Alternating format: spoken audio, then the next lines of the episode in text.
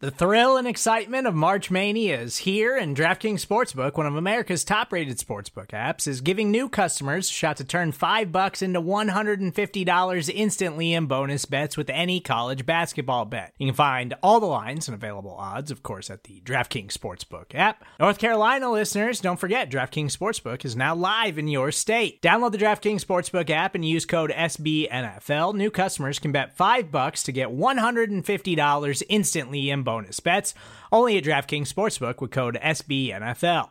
The crown is yours. Gambling problem? Call 1 800 Gambler or in West Virginia, visit www.1800Gambler.net. In New York, call 8778 HOPE NY or text HOPE NY. In Connecticut, help is available for problem gambling. Call 888 789 7777 or visit ccpg.org. Please play responsibly on behalf of Boot Hill Casino and Resort 21 plus age varies by jurisdiction. Void in Ontario. Bonus bets expire 168 hours after issuance. See DKNG.com slash B ball for eligibility, deposit restrictions, terms, and responsible gaming resources.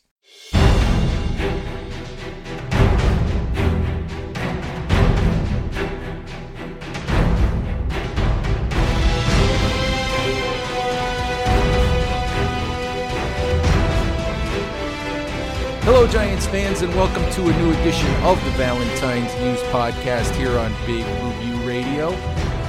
With your New York Giants at two and ten with an eight-game losing streak, heading into uh, into Philadelphia on Monday night, there certainly isn't a whole lot of of positive news to talk about. Pretty much, uh, you know, we we we hear the. Uh, the rumors about Pat Shurmur. We see what Steve Tisch said earlier this week about the quote very honest conversation he and John Mara need to have once the season ends. So we kind of know that uh, once again the winds of change are blowing, you know, for your New York Giants. And, and here to discuss uh, the state of the franchise, what's going on with uh, with the Giants these days, is good friend Patricia Traina. Patty, how are things? Hey Ed, how's it going? Oh, Patty, it's good. It's good. You know, except for the uh, except for the 22 inches of snow that I've had to clear the last couple of days, life is great. Oh, and see, we only got a dusting down by me, and it's already gone. Yeah, well, you know, I get to. I it'll be a white Christmas here because uh, here in the in the Albany area because th- this snow's not melting anytime soon. Well, hang in there then. All right, Patty. So, you know, obviously I didn't I didn't call you or I didn't have you come on the show today to to talk about the weather. Obviously, there's a lot to talk about with the New York Giants, with the state of the Giants, with what's going to happen in the future. And we have to start with the remarks this week by Giants co-owner Steve Tisch you know, that, that he was disappointed, obviously, with the season, that he and John Mara have to have, as I referenced earlier, that very honest conversation, you know, at the end of the season about the direction of the franchise. And just your initial thoughts, your initial reaction to, to what Tisch's comments meant for the future of Pat Shurmur, Dave Gettleman, you know, and, and the team itself. Well, I think you know what we've been saying all along ed there's some questions about the coaching and how they're using the talent you know, you have said numerous times, and I agree that this is not a two and ten team. Um, and then there's some questions that are starting to pop up with what Dave Gettleman is doing, most notably the Leonard Williams trade and how that's affected B.J. Hill, a guy who, by the way, they used a third round draft pick that they acquired in a trade for Jason Pierre-Paul. So there's just some head scratching decisions being made at both the coaching level and by by Gettleman that just haven't panned out. And it's okay to try new things. It's okay to be aggressive. It's okay to experiment, but you shouldn't. at this point in the season, um, you're having breakdowns. You're having ineffectiveness and, and you should you should be getting stronger and better as the season goes on and you know Pat Shurmur has referenced, you know, being quote unquote historically young. We know that's not true. Um, I had found a study on the Philly Voice that said that they were like in the middle of the pack, and I think Mike Garafolo of the NFL Network said that they were like the ninth youngest team. So you got to look beyond all this and say, okay, what's not going right here? And and it comes back to the coaching and the personnel decisions. Well, it has to. You know, the Giants PR department put out some some notes the other day that the Giants have started eight rookies this year, actually 10 rookies if you consider undrafted free agents Jon Hilliman and Kaden Smith. And I think that's more rookies than they've started in games at any point since 1980. And and I get that. And you know, eight Giants draft picks have started games this year. Eight, you know, 2019 draft picks have started games this year. But you know, Pat Shurmur to me, and I've said this before, to me, he's begun to sound like a guy who's case building for his job for next year. And here's the thing that's really, really damning when it comes to that. Even in the Giants' own PR notes, they referenced that the Indianapolis Colts used eight rookie draft pick starters in 2018. They went 10 and 6. They won a playoff game. So you can win with young players. So to me, I mean, what it comes back to, Patty, and we wrote about this at Big Blue View this morning. What I want to ask you about, he keeps referencing the young players, he keeps referencing progress, specifically when it comes to the first and second year players, the young guys that the Giants want to be the core of their future. Can you make a case that those players are making progress? Because I know that as we studied it, I have a hard time making that case. Yeah, I'm with you, Ed. I mean, you see, you know, where's the big jump that we were expecting Lorenzo Carter to take? That they spoke about in the offseason? Where's the big jump that Will Hernandez was supposed to take?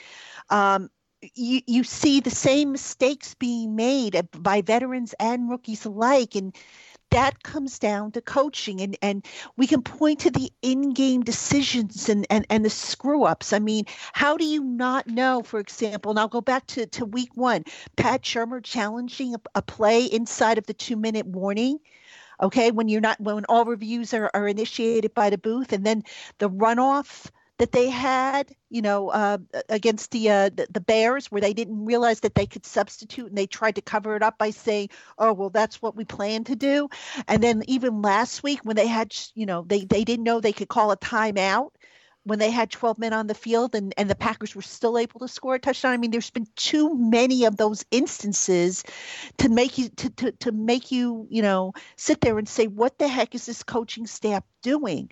And it, it's just it's very frustrating to watch because you see these players, they look like they don't have a clue. They don't they're looking at each other and there's just nobody to really, you know, say, hey guys, let's step back, let's regroup, let's figure this out and they're just really left to to sink in the deep end of the pool. Patty, you know, specifically in reference to the Tisch remarks, though, you know, do you think that that ownership has already decided, you know, Pat Shurmur's fate, maybe Dave Gettleman's fate, or do you think that there's still an open question as to what might happen here? I think there's still a little bit of an open question here. I think it's one of those cases where maybe they're 90% certain what they're going to do, but if you remember, Ed, last year, the Giants finished strong. I think the last four or five games of the season, they started to show progress. Even though the record wasn't reflective of that progress, the offense started to play better. You know, the defense, you know, was um, I, I wouldn't say playing better, but it, they weren't as bad as they were, you know, earlier. So I think perhaps they're hoping this that the same thing will happen this year that you know they'll turn things around they'll start to look more cohesive and that they'll finally get this group on the right track. But I, with that said if they continue the losing if they continue to look disorganized and disheartened i think you have no choice if you're john mara and steve tisch. You have to make a change I would agree with that, Patty. You know, one of the ways that we see this go down, we've seen it before. I think we saw it over the years when in Tom Coughlin's final years as head coach. A lot of times you see the uh, the piecemeal changes, the changes of coordinators, the changes of position coaches, and I think you and I have probably talked about this off air. But for me, when you look at at the possibility of keeping Pat Shurmur next season, you can't keep the status quo, which means that you know much of the of the coaching staff under Shurmur would have to change. And do you agree with me that that the problem with that is you have a coach with a with a long-term losing record who's entering a year where he's on the hot seat? Do you agree with the idea that he's going to have a hard time finding, you know, the top tier assistant coaches to come in simply because I, I, it might be one and done? I, I think you, I think so, Ed. I mean, look, if if I'm putting myself in the in the place of a of an assistant coach, if I'm going to what could be a sinking ship, I don't want to have to keep moving my family around. You know, so I, I want to go someplace where I can put down some roots and maybe be there more than one season. And I do think that's a problem. And I think that's something that if John Mara and Steve Tisch are, are contemplating a, a change, they're going to have to take that into consideration. You know, initially I thought, okay, maybe they, they'll keep Pat Shurmur, but they'll insist that he make all these changes. Well, the second you insist that all these changes be made out to the coaching staff, to giving up the playbook, et cetera, et cetera, you're basically saying, without saying it, that the guy's a lame duck coach, that if things don't turn around after these changes are made, he's out.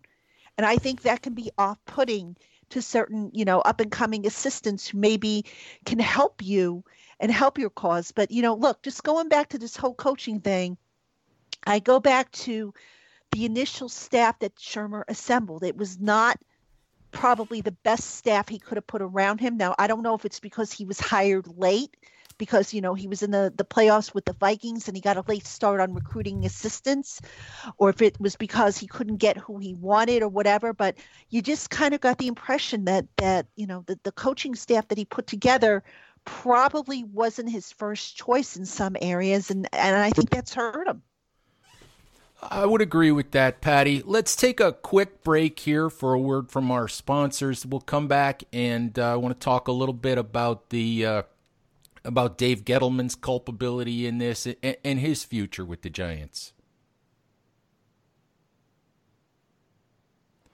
All right, Giants fans, Ed Valentine back here on the Valentine's Views podcast, talking with Patricia Traina of Locked On Giants and the Giants Maven on SI.com about the uh, the state of the New York Giants. We've talked a little bit about Pat Shurmur and his future.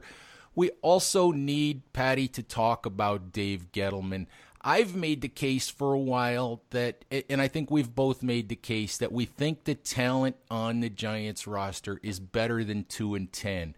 That the Giants should be maybe a four win team, maybe a five win team, maybe even a six win team at this point. But still, that's not great. Um, what in your mind is is Gettleman's culpability, you know, in this in this uh, this mess the Giants are in at this point?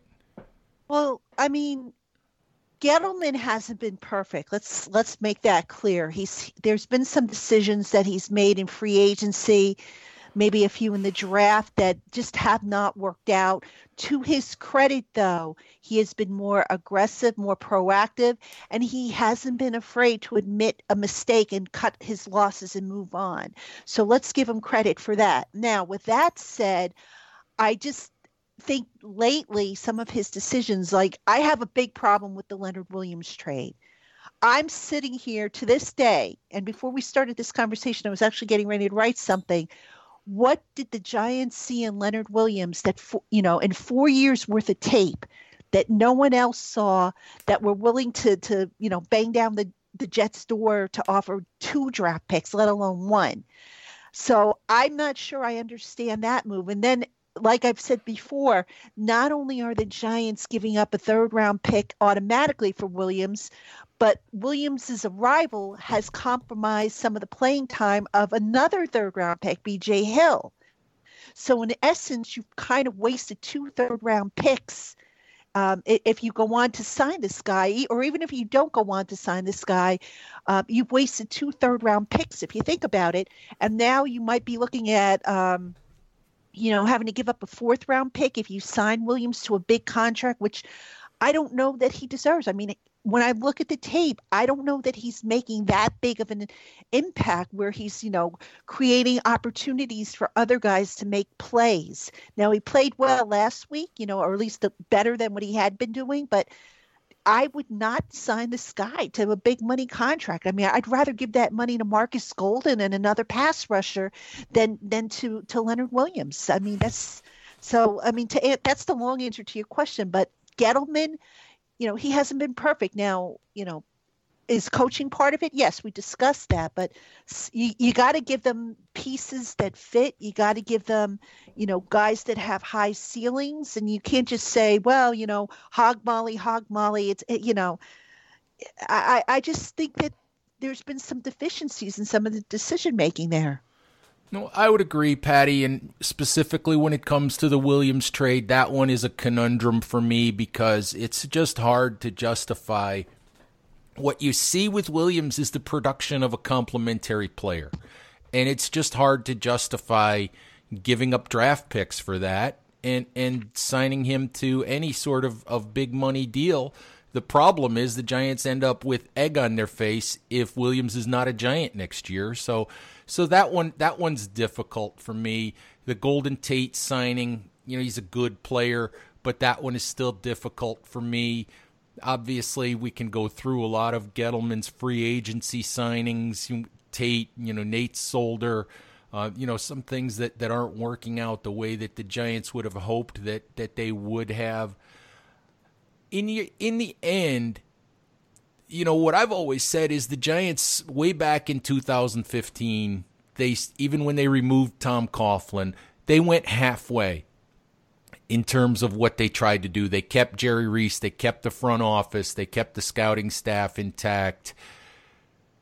Can the Giants go halfway here? If can they can they remove Pat Shurmur and, and continue you know down the road with Dave Gettleman as GM or in your mind, would it be better to to sweep the whole thing clean and start over? I don't think the ownership wants to sweep the whole thing over and you know the whole thing out and start over. I do think you know would it make more sense to maybe get your general manager in place that's going to be in charge for the next 10 15 20 years yes but now here's the here's the conundrum we know that the Mara family likes consistency, they like stability. So, who's the next man up? Probably Kevin Abrams. Is he ready to take on that job right now after Dave Gettleman? I don't know if he is. Okay, I don't know if they know if he is. I mean, they probably have a better idea than than you and I would, but that's going to be, you know, I, I would be stunned if you know Gettleman retired tomorrow and Kevin Abrams wasn't named the new general manager because they've been grooming him for that.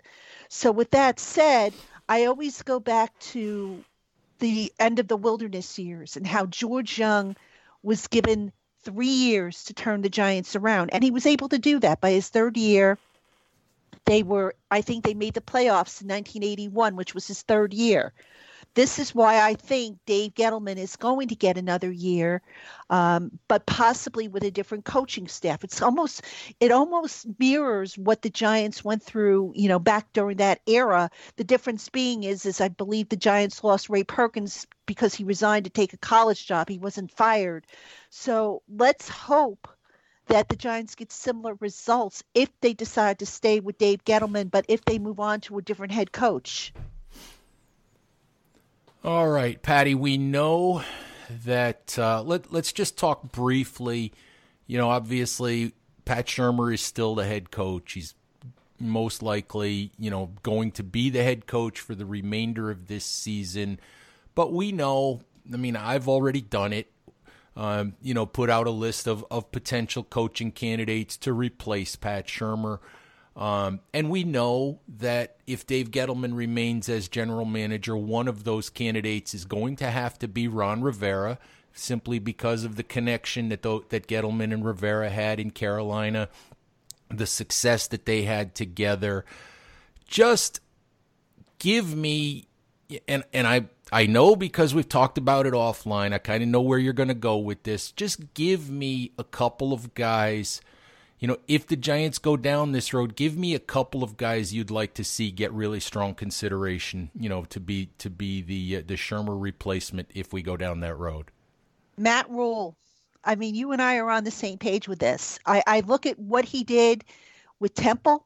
I look at what he did with Baylor. Now I know it's not the same as NFL uh, being an NFL head coach, but look, the guy has had NFL experience. He was on, I believe, Coughlin's staff for a year, I want to say. Um, I, I like what he's done. I've, I've been following some of his work a little bit more closely. Um, I think, you know, his coaching style as a CEO type of head coach appeals to me because as you know ed i am not a fan of a coach that calls his own plays and i'm sorry i know andy reid does it i know sean mcvay does it i am not a fan okay? And no no amount you know it's you're not going to convince me otherwise that it's a good idea. Um, so matt rhule would be a top of my list. I do think you're right. I think if shurmur is fired ron rivera would get a look. I don't know how i would feel about that. My whole thing with the giants and how they have done things the last several years to be honest with you is and I don't know if lazy is the right word, but they keep going back to guys from their past, whether it's a, a former Viking, a former Cardinal, a former uh, Bronco, a former, um, you know, Panther. Enough. There are other teams in the NFL. What happened? To, whatever happened to doing due diligence and, you know, looking at these other guys? I mean, can you you mean to tell me that all these Cardinal players they brought on board, for example, were better than the other options at the positions. I find that hard to believe. So I just would like to to see the Giants. You know, uh, they they just keep going back to their past, and as you and I have discussed many times when it comes to free agency, and fans saying, "Oh, they should sign this guy." Who maybe five years ago was a stud, but who, you know, over time has diminished in his skills. I think that that that management has to do the same thing because they, they just keep going back to the well and the well is drying up. So you know I, I, I don't know that i would necessarily want to see ron rivera in there. I, I do like the man. I think he's a good coach but there's got to be other options Oh, it'll be interesting, Patty. The one thing I did want to talk about before I let you go is the whole idea of, you know, I know you've kind of banged the drum about Pat Shurmur calling the plays, and, and we do agree on Matt Rhule. And one of the things that I like, and we're on the same page again, is the CEO style head coach.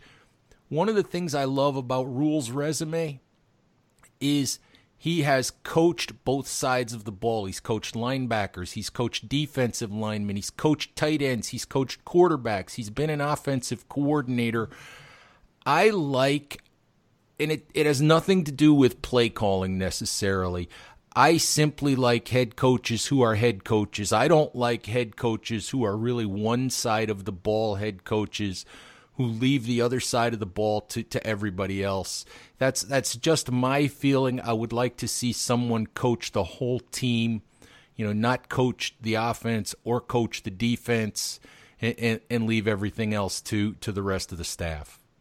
Yeah, I'm with you, Ed. You know, look, if you're going to manage a business, you better have a little bit of a knowledge in every aspect. You don't have to be an expert, but you better have a little bit of a, of knowledge so that if you're a member of your staff who's in charge of it makes a decision, you can kind of lean in and say, "Nah, I don't think that's going to work. Let's try try it this way."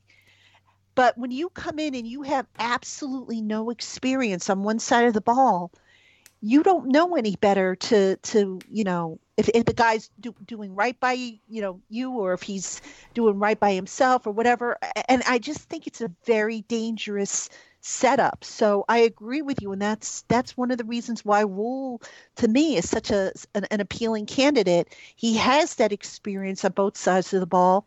He is a ceo style head coach and i i just think that you know if they part with pat shurmur that would be one of the first guys I call in and, and see if I can't work something out with a buyout and, and, and getting him on board. Patty, I just like the idea that, that you and I came up with in the press box the other day. I, you be the GM, I'll be the head coach. Chris Bisignano of Giant Insider can run the defense, and Emory Hunt of Football Game Plan can run the offense, and we're done. Oh my gosh, wouldn't that be a kick in the butt? we should actually have actually for the end of the year, Ed. We should have a show in which we we have uh, some of those guys on and we just talk about the different things. That would be fun. Yeah, but you and I would never get a word in, Patty. Probably not. All right, Patty. Thank you very much. It'll be an interesting off season as it always seems to be with the New York Giants. Thank you very much for listening, Giants fans, and we'll talk to you soon. Bye bye.